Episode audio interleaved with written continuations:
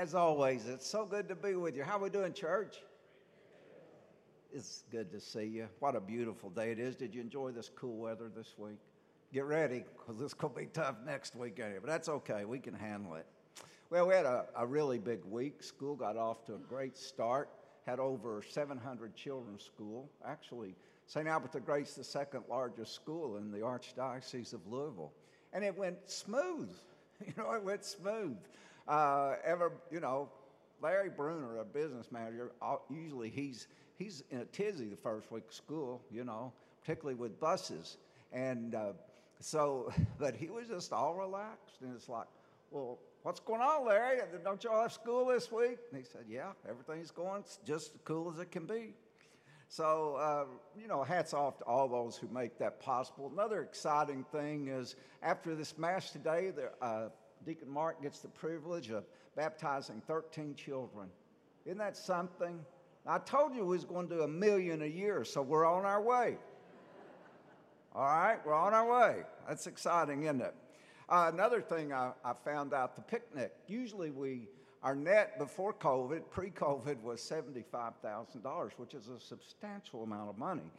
Uh, after COVID now, it, uh, last year it was $85,000, which was tremendous. This year, 95000 Isn't that something? You made that happen. I have to tell you this. I, there is a spirit of enthusiasm here at this parish that is just wonderful.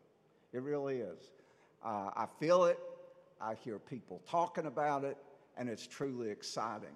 The optimism and enthusiasm here at St. Albert is nothing short of marvelous. And you're a part of that. Remember that. You make that happen.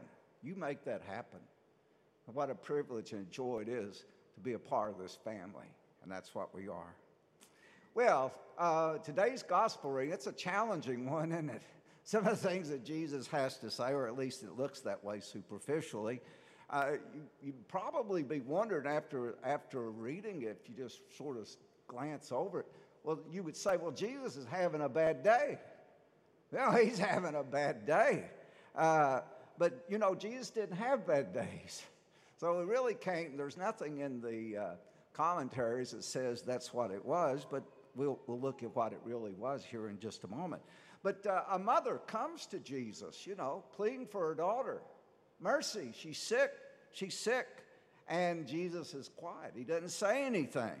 And uh, those, those good old disciples that were with him, well, they, they said, We're going to interpret that. You know, they didn't ask him what he meant by that.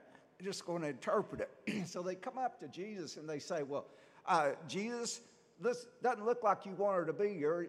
Why don't you tell her to go away and leave us alone? See, they were being religious.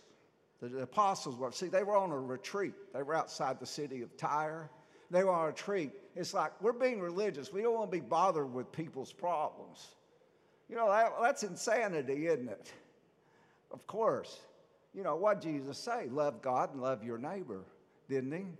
If you look at the lives of the saints, the saints, what would the saints do? even in prayer of ecstasy, they'd stop and say, okay, let's go, let's go take care of this person's need. You know, sometimes we think we're, we're so spiritual, but really, it's, it's silly how, what it is. And, and uh, so they're, they're, they're looking to Jesus to do that. And we also hear some other jolting remarks that we'll comment here on a second. But uh, what it leaves you with is a temptation to gloss it over, gloss the story over. Well, you know, it just, Maybe, the, maybe they didn't write it down right. Well, we don't have anything that shows that's what it was. Actually, if you dig just a little deeper, you find two stories. There's two stories in there. There's two threads that you can follow, and both of them have life changing implications. So rather than zoning out because it's like, well, this really doesn't have anything to do with me uh, getting a good nap, why don't you just stop for a minute and uh, listen to what Jesus has to say and see if there are some things, because really there are. There's some tremendous insights into all of us here about our lives and how God makes life a wonderful thing.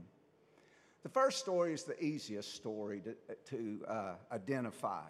And uh, here's what's going on the woman comes up, she's not asking mercy for herself, She's asking mercy for her daughter. She loved her daughter. And Jesus has to explain something to her. Now, this, we, we don't relate to this because we're not in that period. See, we're after the cross. This is before the cross. And uh, Jesus was sent. the reason he was sent was to, first of all, proclaim the good news of God's coming, the Messiah, to the Jewish people. That was his first mission. If you look at the first reading and the second reading, both of them say that perfectly. I mean, uh, that's exactly what's going on. He has, to, he has to share it with them first. Does that mean he's going to withhold it from everybody else? Well, no, if he were, none of us would be here today. the place would be empty because we're, in the, we're in the other boat. you know, I don't think there may be some Jewish people in here, but I doubt it. Uh, you know, there wouldn't be nobody here. Well, of course he loves you course he loves you. That's, that's a silly question, you know. Uh, but he has, to, he has to proclaim the message first. He has to proclaim the message that, to, the, to the lost sheep of Israel. Isn't that what he said? They've got to eat what they want to eat. Now, here's, here's why it was important. Uh, when Jesus came, when he appeared on the scene, one of the things that he did, it was sort of like a proclamation of it's an exciting time. Good times are here. Happy times are here, you know? And um, so, what, what does God do when it's happy times? Well, there's nothing happier than for the Messiah to show up and bring you salvation. Can you think of anything greater than that? I can't. You know, there's nothing greater. So, what God's doing is it's happy time. So, we're going to celebrate it. How are we going to celebrate? We're going to celebrate with miracles. We're going to do all kinds of miracles because God's happy. This is, this is a season of joy, isn't it? And although uh, feeding people and healing people and raising them from the dead uh, were all kind and generous acts, the ultimate purpose was that the joy of the Lord would be realized, that God's on the scene now. You know, He's doing something. All of those prophecies out of the Old Testament are coming fulfilled. I, I really like what the, Joel is really good. Joel the prophet, he, he really hits it. He says, Rejoice, old Israel. Sounds like happy times, doesn't it? He says, See how the mountains drip with new wine and the hills flow with milk. Happy time, isn't it? Well, what's he talking about? He's talking about the coming of the Messiah. And when the Messiah shows up, it's going to be a happy time. And God's going to pour out His grace. He's going to show the world all kinds of miracles because He's pleased. And that's what Jesus was doing. That's exactly what He was doing. And, uh, you know, these miracles, actually, if you add them up in the gospel, there were 36 of them He did. He did 36. I'm sure He did more than that. But uh, there's, there, there's 36 of them. And um, what, he's, what He's doing is He's opening up for the coming of the Lord. And he, what he's saying is, well, these miracles, these types of miracles, are not really directly related to you yet. You know, yet. uh, they're, they're related, they're not related to you yet. But they will be because salvation is for everybody. It's for everybody. It's open to everybody who will call upon his name. They will be saved. That's, an, that's prompt assurance, isn't it? So, being on the other side of the cross, we don't even think about such a thing. Well, I can understand that. It doesn't make a lot of sense some 2,000 years later, but you have to take it, you've got to put it in the context here to realize uh, he wasn't having he wasn't having a bad day. And, and after all, he loved dogs. You love your dog. You probably love your dog as much as your kids right? I do mine. I got a, I got a beautiful golden retriever. I, I love that dog. You think I'm going to say you don't get anything to eat? You know, when that dog comes up to the table when I'm eating, what he does, he sits right there. He sits in a, in a uh, sitting position. He looks at me with them big eyes and the big smile on. He says, Feed me. Feed me. Yeah, like I'm going to say no. Well, I have to say no because he's getting fat. I've been feeding him too much. I got to say, no. Do I want to? No, I don't want to. I love that dog. I'd give him my food before I'd eat. Don't you think Jesus did the same thing with? Don't you think he loved that? Well, how do you know that? Well, look what he does. He heals her daughter, doesn't he?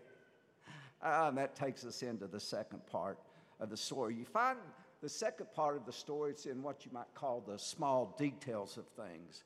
But what you do is it teaches you, Jesus is teaching you, and particularly the woman, on how to tap into the vastness of God's mercy in your life.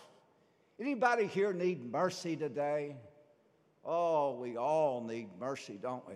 Mercy, mercy, mercy. Well, how do you tap into it? There is a way. I mean, it's not clear cut because uh, we see it in the gospel. There, there were a group of people that day called the religious leaders. They didn't tap into God's mercy. Why? Well, they weren't humble. Uh, they didn't trust God. They demanded. You know, Jesus never did answered. He never did one thing they asked for. but yeah, this woman's going to come up. And he's going to do it. I mean, anytime somebody comes, approaches Jesus with a spirit of humility and trust, what does he do? He heals it, doesn't he? He heals it. See, uh, that's God. God is mercy. God says, I will be merciful, and I'll be merciful to whoever I want to be merciful to. I'm God, okay? Remember that.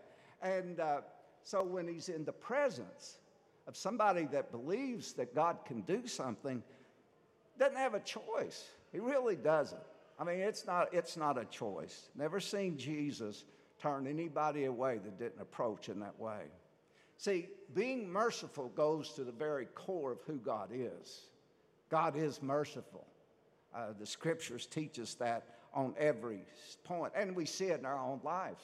I mean, God has to really be merciful for somebody like me. Uh, you know, and uh, but here, here she is crying out for mercy. Jesus responds. You know she gets his attention.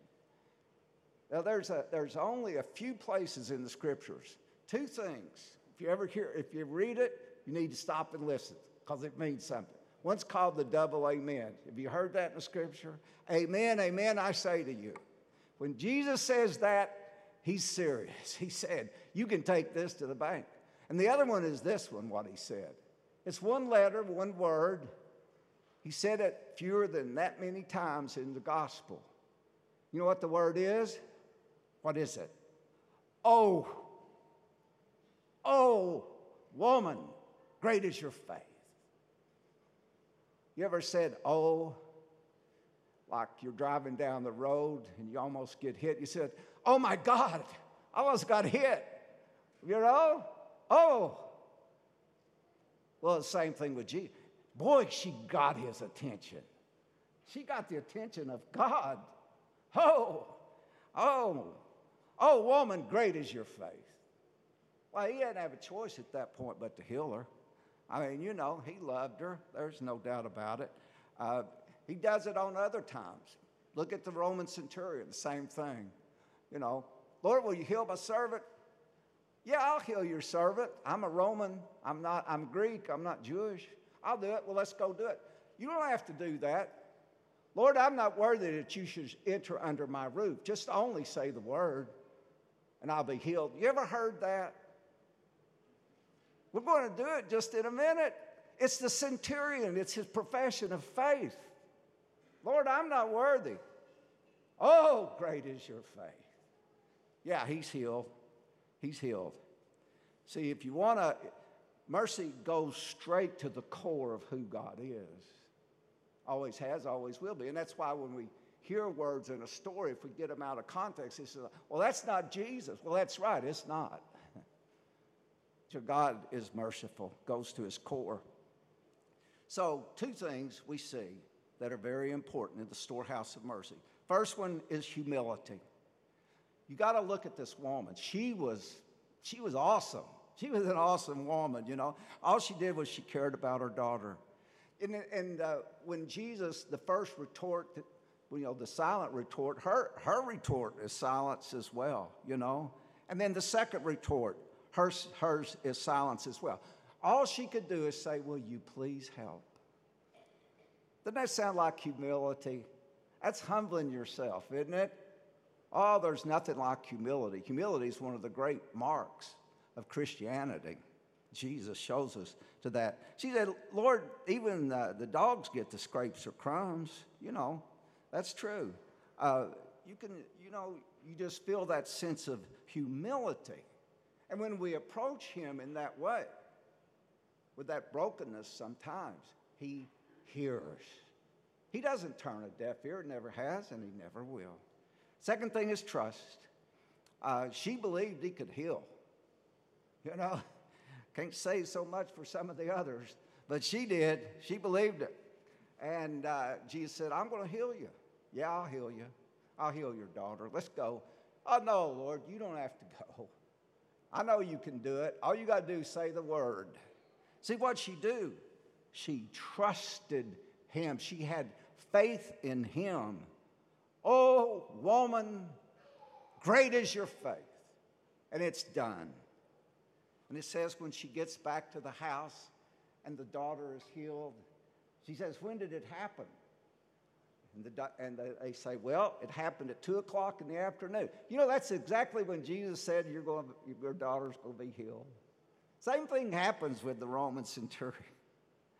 This is good stuff, isn't it? Church, this is good stuff. This is great stuff. But maybe there is a lot more. We can learn more about mercy. Do you need mercy today? That's the real question. Do you need it? I need it. Well, if you need it, I want you to repeat this with me Lord, have mercy. Christ, have mercy.